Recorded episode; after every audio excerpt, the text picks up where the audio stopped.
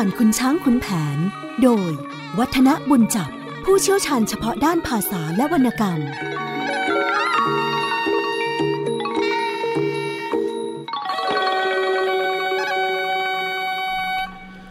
สวัสดีครับท่านผู้ฟังครับ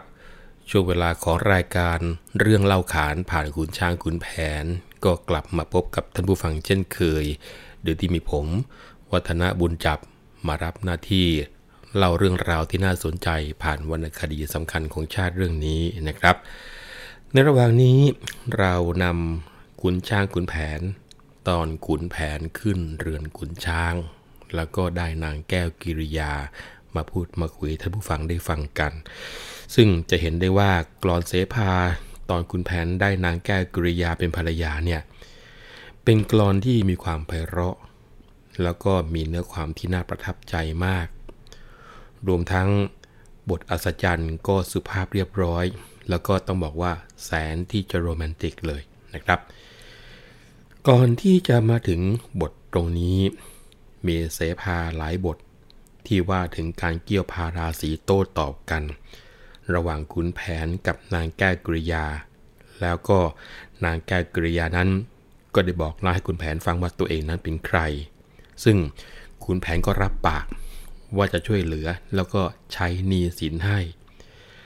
แต่นางแก้วกริยาก็ยังไม่ไว้ใจขุนแผนนัก เกรงว่าถ้าได้เป็นภรรยาแล้วก็จะทอดทิ้งนะจะเห็นได้ว่าเนื้อความตั้งแต่บอกว่า น้องเอ๋ยเพราะน้อยหรือถ้อยคำหวานฉ่ำจริงแล้วเจ้าแก้วเอ๋ยเจ้าเนื้อหอมหอมชื่นดังอบเชย เงยหน้ามาจะว่าไม่อำพราง นะครับว่ากันมาจนกระทั่งถึงคงจะนึกภาพออกที่มาเป็น ว่าพลางทางเปลื้องเครื่องคาด แขวนพาดฉากลงประจงจับ อุ้มนางวางตักสะพักรับ ก็ทอดทับกระถวยลงดังท่อนทอง พระพายชายพัดบุภาชาติ เกสรศาสตร์หอมกลบตลบห้อง ริ้วริ้วปลิวชายสบายกรองพระจันทร์ผันพยองอยู่ยับยับ พระอาทิตย์ชิงดวงพระจันทร์เด่น ดาวกระเด็นใกล้เดือนดาราดับ หิ่งห้อยพร้อยไม้ไหวระยับมแมลงทับท่องเที่ยวสถานโด่งในคงจะนึกภาพตรงนี้ออก ขุนแผนก็เอาของสำคัญที่สุดสำหรับตัวเองเป็นการประกันความซื่อสัตย์ที่ให้ไว้ต่อนางแก้วกิริยา ก็ได้แก่วิทยาอาคม และก็ความศักดิ์สิทธิ์ของของทั้งหลายที่มีในตัวขุนแผน โดยสาบานว่า ถ้าหากขุนแผนไม่ซื่อสัตย์ต่อนางแก้วกิริยาแล้วก็ขอให้ทุกสิ่งทุกอย่างเหล่านี้เสื่อมความศักดิ์สิทธิ์ใช้การไม่ได้อีกต่อไป ซึ่งออกจะเป็นคำสาบานที่แข็งแรงมากสำหรับขุนแผน ซึ่งอยู่ได้ด้วยวิทยาคมและของศักดิ์สิทธิ์เหล่านั้นและสังเกตนะครับว่าเมื่อขุนแผนขึ้นเรือนขุนช้างนั้น ได้ผูกเครื่องรางของขลังเอาไว้กับตัว เรียกกันว่าเครื่องคาด แต่ก่อนจะนอนกับนางแก้วกริยานั้น ขุนแผนต้อง เปลื้องเครื่องคาดเหล่านี้ไว้กับฉาก ไม่ได้ทิ้งไว้อยู่กับตัว เพราะเกรงว่าจะหายขลัง ส่วนบทอัศจรรย์ของคุณแผน เมื่อเข้าห้องนางแก้วกริยานั้น ฟังแล้วหอมดอกไม้ชื่นใจเต็มที่ ได้รสวรรณคดี ได้อารมณ์ ซึ่งเป็นความรักแต่อย่างเดียวไม่มีอย่างอื่นเจือปนว่าการตรงๆว่าไม่มีหยาบคายที่ตรงไหนเลยนะครับ แล้วก็ความไพเราะของบทเสภาตอนนี้แหละครับ ที่ทำให้คนขับเสภานั้น เอามาส่งบทเสภาแล้วก็ทำให้เกิดดนตรีขึ้นมาหลายต่อหลายเพลงด้วยกัน แล้ววันนี้ผมก็จะนำเสียงของคุณครูสิริวิชเวศขับร้องเพลงแสนสุดสวาดสามชั้น จากเนื้อที่ว่าขุนแผนรับขวัญอย่าพรั่นจิต พี่หาลืมคิดความหลังไม่ แสนสงสารสุดสวาดเพียงขาดใจ นับแต่วันนี้ไปจนวันตายนำเอามาให้ท่านผู้ฟังได้ฟังกัน มาจากเสภาสนอคำหวาน ซึ่งคุณครูเป็นเจ้าของลิขสิทธิ์ แล้วท่านก็มีเมตตาในการที่จะให้นำผลงานที่ท่านผลิตไว้นี้ เป็นวิทยาทานแก่ผู้ที่รักในการดนตรีและเสภาลองมาฟังแสนสุดสวัสดสามชั้น เสียงของคุณครูสิริวิชเวศครับ คุณแผน เองเอยรับมือความเอ้ย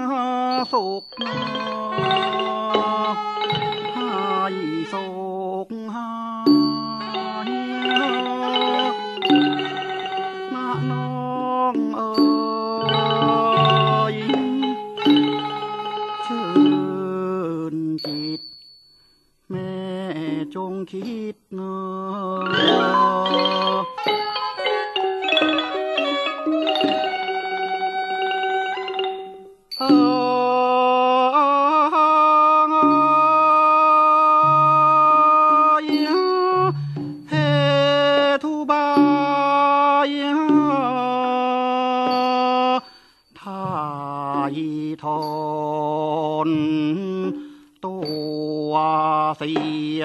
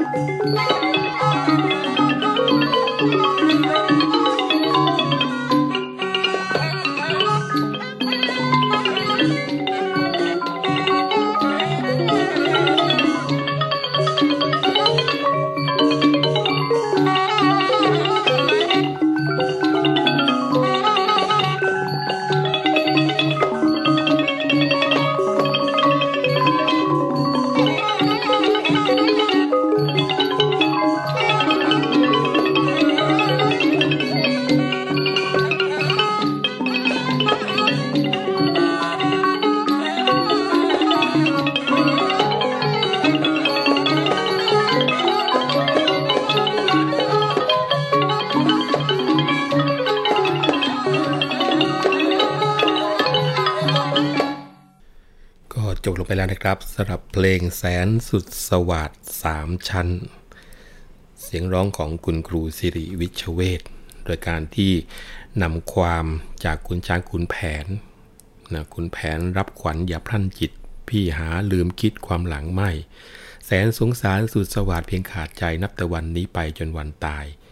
มีวันหนึ่งก็วันหนึ่งคงถึงห้อง ประสมสองกเกษมสุขให้โศกหาย ชื่นจิตเจ้าจงคิดเพทุบาย ถ่ายถอนตัวเสียให้เป็นไทย ว่าพลางทางถอดซึ่งแหวนเพชร ประคองเช็ดน้ำตาอย่าร้องไห้ ชมแหวนแทนพลางสว่างใจสอดใส่นิ้วน้อยให้นางดู กอดคอชะลอเคลื่อนออกจากห้อง สอดประคองอกประทับสะทึกอยู่ มีใครขยื่นยกแขนประคองชู เอ็นดูด้วยช่วยชี้ที่วันทอง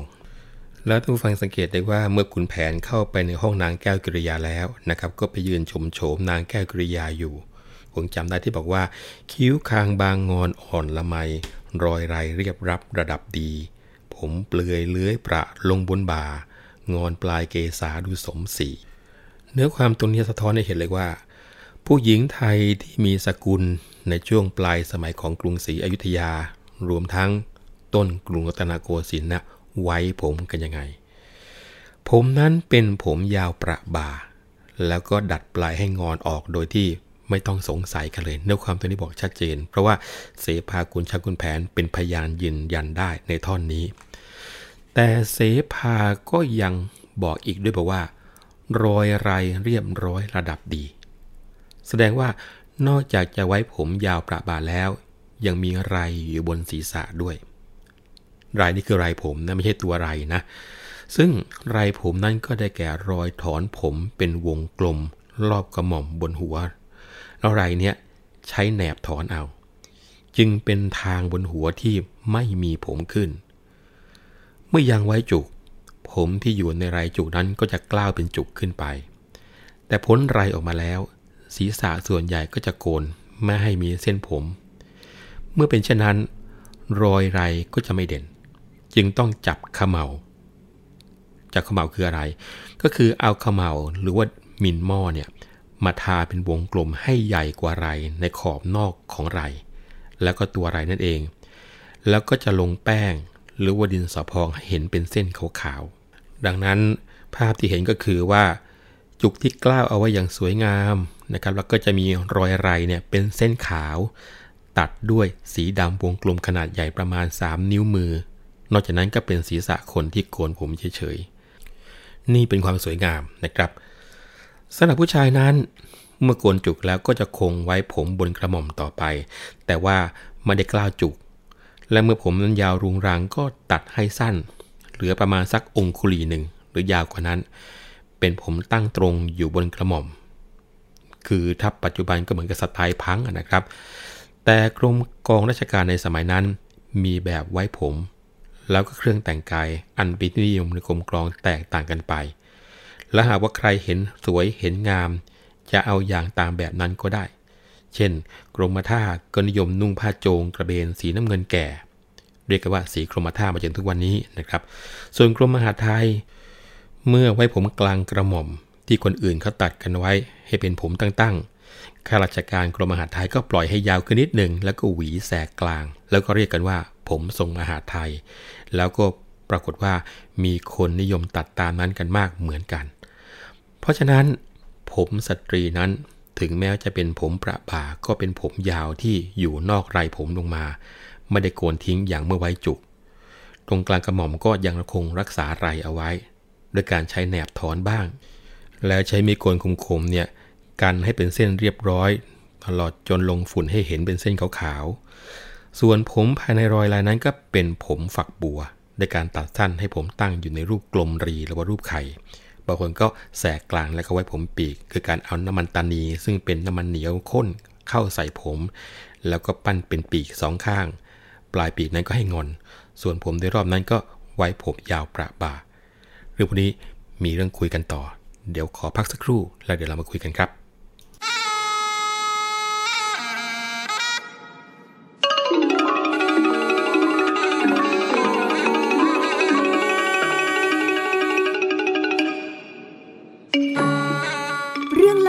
ผ่านคุณช้างคุณแผน โดย วัฒนบุญจับ ผู้เชี่ยวชาญเฉพาะด้านภาษาและวรรณกรรม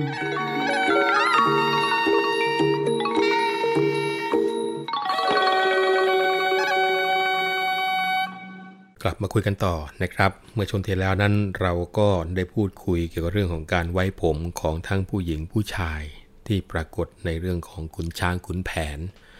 ก็คือภาพรวมของการไว้ผม ช่วงปลายของอยุธยาไล่มาจนกระทั่งถึงต้นรัตนโกสินทร์นะครับ สุดท้ายก็คือ ผมผู้หญิงนั้น แม้จะเป็นผมประบ่า แต่ก็เป็นผมยาวที่อยู่นอกไรผมลงมาไม่ได้โกนทิ้งอย่างเมื่อไว้จุกกันนะครับ แล้วตรงกลางกระหม่อมก็ยังคงรักษาไรเอาไว้โดยวิธีการที่จะให้มีไรอย่างที่บอกครับไรผมนั้นก็เป็นรอยถอนผมให้เป็นวงกลมๆรอบกระหม่อม นะซึ่งเอาไว้อยู่บนหัวนี่แหละ แล้วก็ไรที่เกิดขึ้นก็เกิดจากการใช้แหนบถอนบ้าง ใช้ในส่วนของมีดกนคมๆกันให้เป็นเส้นเรียบร้อยนะแล้วก็มีการลงฝุ่นให้เห็นเป็นเส้นขาว แล้วถ้าหากว่ามีเฉพาะส่วนของผมที่เป็นอยู่ข้างใน แล้วก็มีไรรอยไรก็ไม่ชัด นะครับ ดังนั้นถ้ามีการไว้จุกเนี่ยเขาก็จะมีการนำเอามินหม้อเนี่ยนะครับมาวงข้างนอกเพื่อจะเป็นกันเหมือนกับผิวบนศีรษะ แล้วก็มีดำขาวดำสลับกันไปอย่างนี้นะครับ ส่วนผมภายในรอยไรนั้นก็ไว้เป็นผมฝักบัว โดยการตัดสั้น ให้ผมตั้งอยู่ในรูปกลมรี หรือไม่ก็รูปไข่ บางคนก็แสก กลางแล้วก็ไว้ผมปีก วิธีการไว้ผมปีกก็คือ เอาน้ำมันตานี ซึ่งเป็นน้ำมันเหนียวเหนียวข้นๆเนี่ยท่านผู้ฟังเอามาใส่ผม แล้วก็ปั้นเป็นปีกสองข้าง แล้วก็ปั้นปลายปีกเนี่ยให้งอน ส่วนผมโดยรอบนั้นก็ไว้ผมยาวประบา แต่ว่าสไตล์ของผมผู้หญิงเนี่ยย่อมที่จะมีการเปลี่ยนแปลงงอกเงยอยู่เสมอๆนะครับ จากผมประบามีไรแล้วก็มีผมสั้นอยู่กลางกระหม่อม ต่อมาก็เป็นโกนผมประบาทิ้งเสีย เอาออกหมดเลย กลับไปเป็นเหมือนเด็กที่ยังไว้จุกก็มี แต่เพื่อที่จะรักษาแบบเดิมไว้บ้าง ก็มีการปล่อยผมยาวที่จรหูลงมาให้ยาวที่สุด จนเกิดจะประบ่าอย่างนี้เรียกว่า ผมทัดนะครับ เพราะว่าถ้าปล่อยยาวลงมาเกิดรำคาญจะหยิบผมทั้งสองปล่อยขึ้นทัดหูซะก็ได้นะถ้าดูหน้าตรงๆก็จะลายเห็นผมทัดห้อยยาวลงมาทั้งสองข้าง ก็อาจจะเคลิ้มไปนึกว่ายังไว้ผมประบ่าอยู่ก็ได้ นี่ก็เป็นแบบต่างๆของการไว้ผม ซึ่งอาจจะมีแบบอื่นๆอีกก็ได้นะครับ หากดูตามภาพผนังโบสถ์ก็จะเห็นว่าสตรีไทยเนี่ยไว้ผมดอกกระทุ่มหรือว่าผมปีก ถอนไรแต่ไม่มีผมประบ่าหรือว่าหาได้น้อยที่สุด อย่างนี้จะอธิบายว่าอย่างไรก็เหลือที่จะเดา แต่ว่าในเรื่องคุณชาคุณแผนนี้ นางแก้วกริยา ไว้ผมประบ่าแน่นอนนะครับ คราวนี้พอพูดถึงผมของนางแก้วกริยาแล้วเนี่ยก็คงจะต้องพลิกกลับไปดูนางวันทองบ้าง เมื่อตอนที่ยังชื่อว่าพิมพิลาไหล ตอนแต่งตัวไปฟังเทศมหาชาติ ดูอีกทีหนึ่งก็ไม่แน่ใจว่านางวันทองไว้ผมอย่างไรกันแน่ เพราะว่าบทเสภาเนี่ยบอกไว้แต่เพียงบอกว่าทาแป้งแต่งไรใส่น้ำมัน นะทาแป้งแต่งไรใส่น้ำมัน ก็แสดงว่าคนข่าวเสภาก็ยังเห็นความสำคัญของไรผม แล้วก็เห็นสวยเห็นงามอยู่ที่ตรงนั้น ส่วนทรงผมจะไว้สั้นไว้ยาวอย่างไรนี่ไม่ได้พูดถึงนะครับ คราวนี้เครื่องมือที่ผู้หญิงสมัยของนางวันทองและนางแก้วกริยาใช้ในการทำผมนั้น ก็แน่ๆมีหวีอันหนึ่งแน่ๆนะครับแล้วก็จะนิยมทำด้วยงานหรือว่าใช้กระรองเต่าที่เรียกว่ากระรวมทั้งไม้เบาๆ ก็เอามาทำหวีกันได้ หวีนั้นเอาไว้สำหรับสางผม ให้สิ้นรังแคมากกว่าที่จะเอามาไว้หวีผมให้อยู่ในรูปอย่างที่เราใช้กันอยู่ทุกวันนี้นะครับ แต่ผมยาวประบ่าเนี่ยคงจะต้องใช้หวีสาง มาหวีเพื่อให้รูปของผมประบ่าเรียบร้อย แต่ผมบนกระหม่อมนั้น ถ้าใช้หวีก็ดูจะหนักไป นอกจากใช้หวีสางเอารังแคออกเป็นครั้งครั้งๆคราวๆตามปกติ ก็จะใส่น้ำมันแล้วก็เอาไม้สอย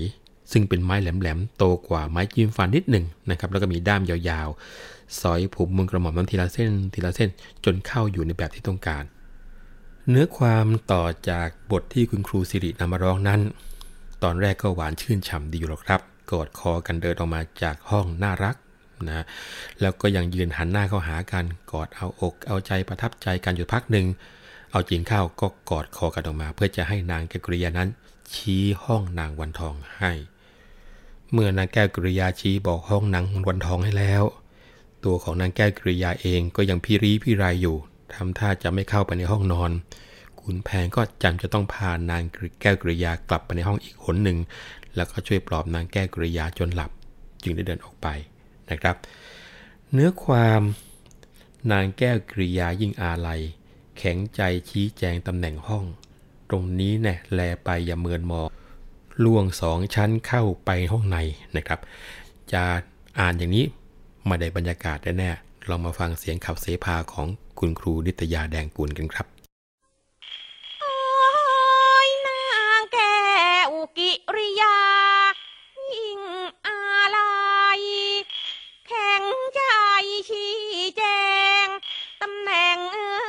ห้อง ตรงนี้แน่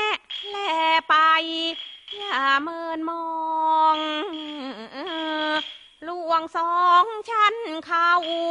ไปห้องในแสงอัดจะกลับตามอารามเรือน คนเกลื่อนนอนนั่งระวังสวายเอ็นดูน้องเถิดอย่าไป เลยเป็นไร เหมือนหนึ่ง จะขาด ด้วยคิดกลัว เฮ้ย เจ้าแก้วกิริยาอย่าวอนขวัญอ่อนเจ้าไม่เคย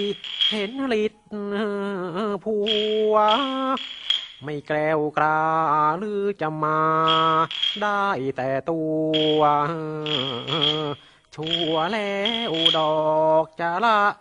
วันทองทิ้ง ขวัญข้าวเจ้าไปนอนเสียเถิดน้องหับห้องเสียให้มิดสนิทนิ่งยาวยวนกวนใจไม่ไปจริง นิ่งนะ พี่จะเข้า ไปห้องในปลอบพรางวางนอง แล้วย่องเยืองชำเลืองแลวันทอง อยู่ห้องในบางลับแลแลลับ วับวับใจ แสนอะไรเหลือที่จะรีรอโอ้ยนางแก้ววิ่งตามด้วยความรัก จักกันแลนลืมฉัน เสียเที่ยวหนอแกล้งเรือนเพื่อนเรือจึงรือรอ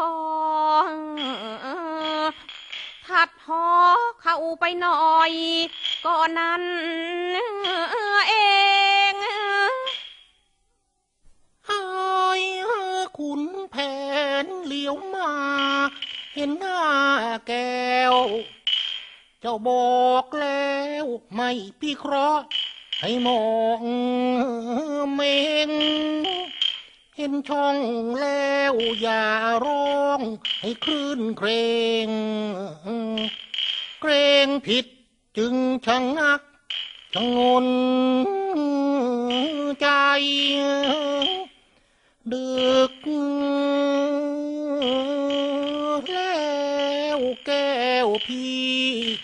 ยังมีนอนอย่าอาวรเลยพี่ ไม่ช้างได้ว่าพรางพานางเข้าห้องในปลอบให้นอนเนืองที่นอนน้อย กอดประทับมิค่อยหลับลงเลยน้องประคองคอขยื่นขยดถอย เห็นหลับหลับกลับขยิบกระปริบกระปรอย จนเหือย้อยลงแล้ว ไม่หลับมือนอน วางพรางทางเก่าพระเวทปริตให้สนิทล้มหลับลงกับมือมอนลูกเลียงหลีกมา ยิ่งอาวรหยุดยืนยังสะท้อน สะทึกใจ เห็นพลิกตัวกลัวเจ้าจะคว้าหางกลับมากอดน้องให้นอนใหม่ แต่กอดแล้วกอดเล่าเคล้าคลึงไป เห็นหลับไหลสิ้นสม ระดีนางวางน้องย่องย่าง ออกจากเตียง พลิกหมอนข้างเคียงประคองคางจากห้องย่องเหยียบแต่เบาบาง พลางผูกใบดานสำราญใจเป็นไงครับ อิ่มไหมครับ นอกจากเสียงของคุณครูนิตยาแดงกูลแล้วสองเสียงที่เป็นชายนั้นท่านหนึ่งก็คืออาจารย์วิรัตสงเคราะห์ อีกหนึ่งท่านก็คือท่านอาจารย์ประภาสสกุลตนาค ก่อนที่จะลาจากกันในวันนี้ก็ฟังคำอวยชัยให้พรผ่านเพลงอกทะเลสามชั้น เสียงของคุณครูนิตยาแดงกุลกันครับ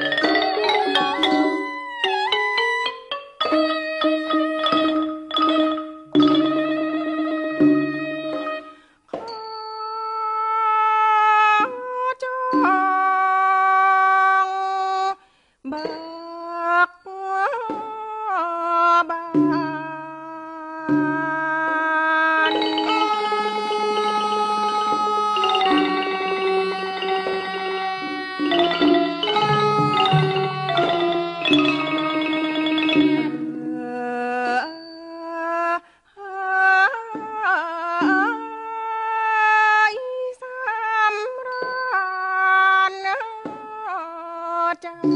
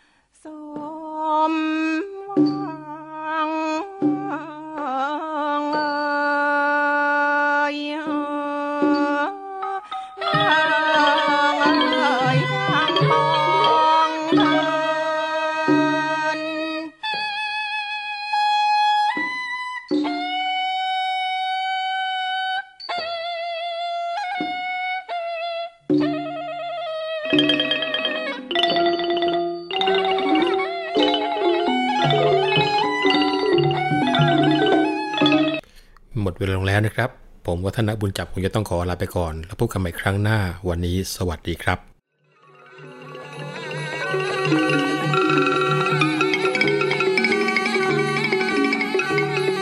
เรื่องเล่าขานผ่านคุณช้างคุณแผน โดย วัฒนบุญจับ ผู้เชี่ยวชาญเฉพาะด้านภาษาและวรรณกรรม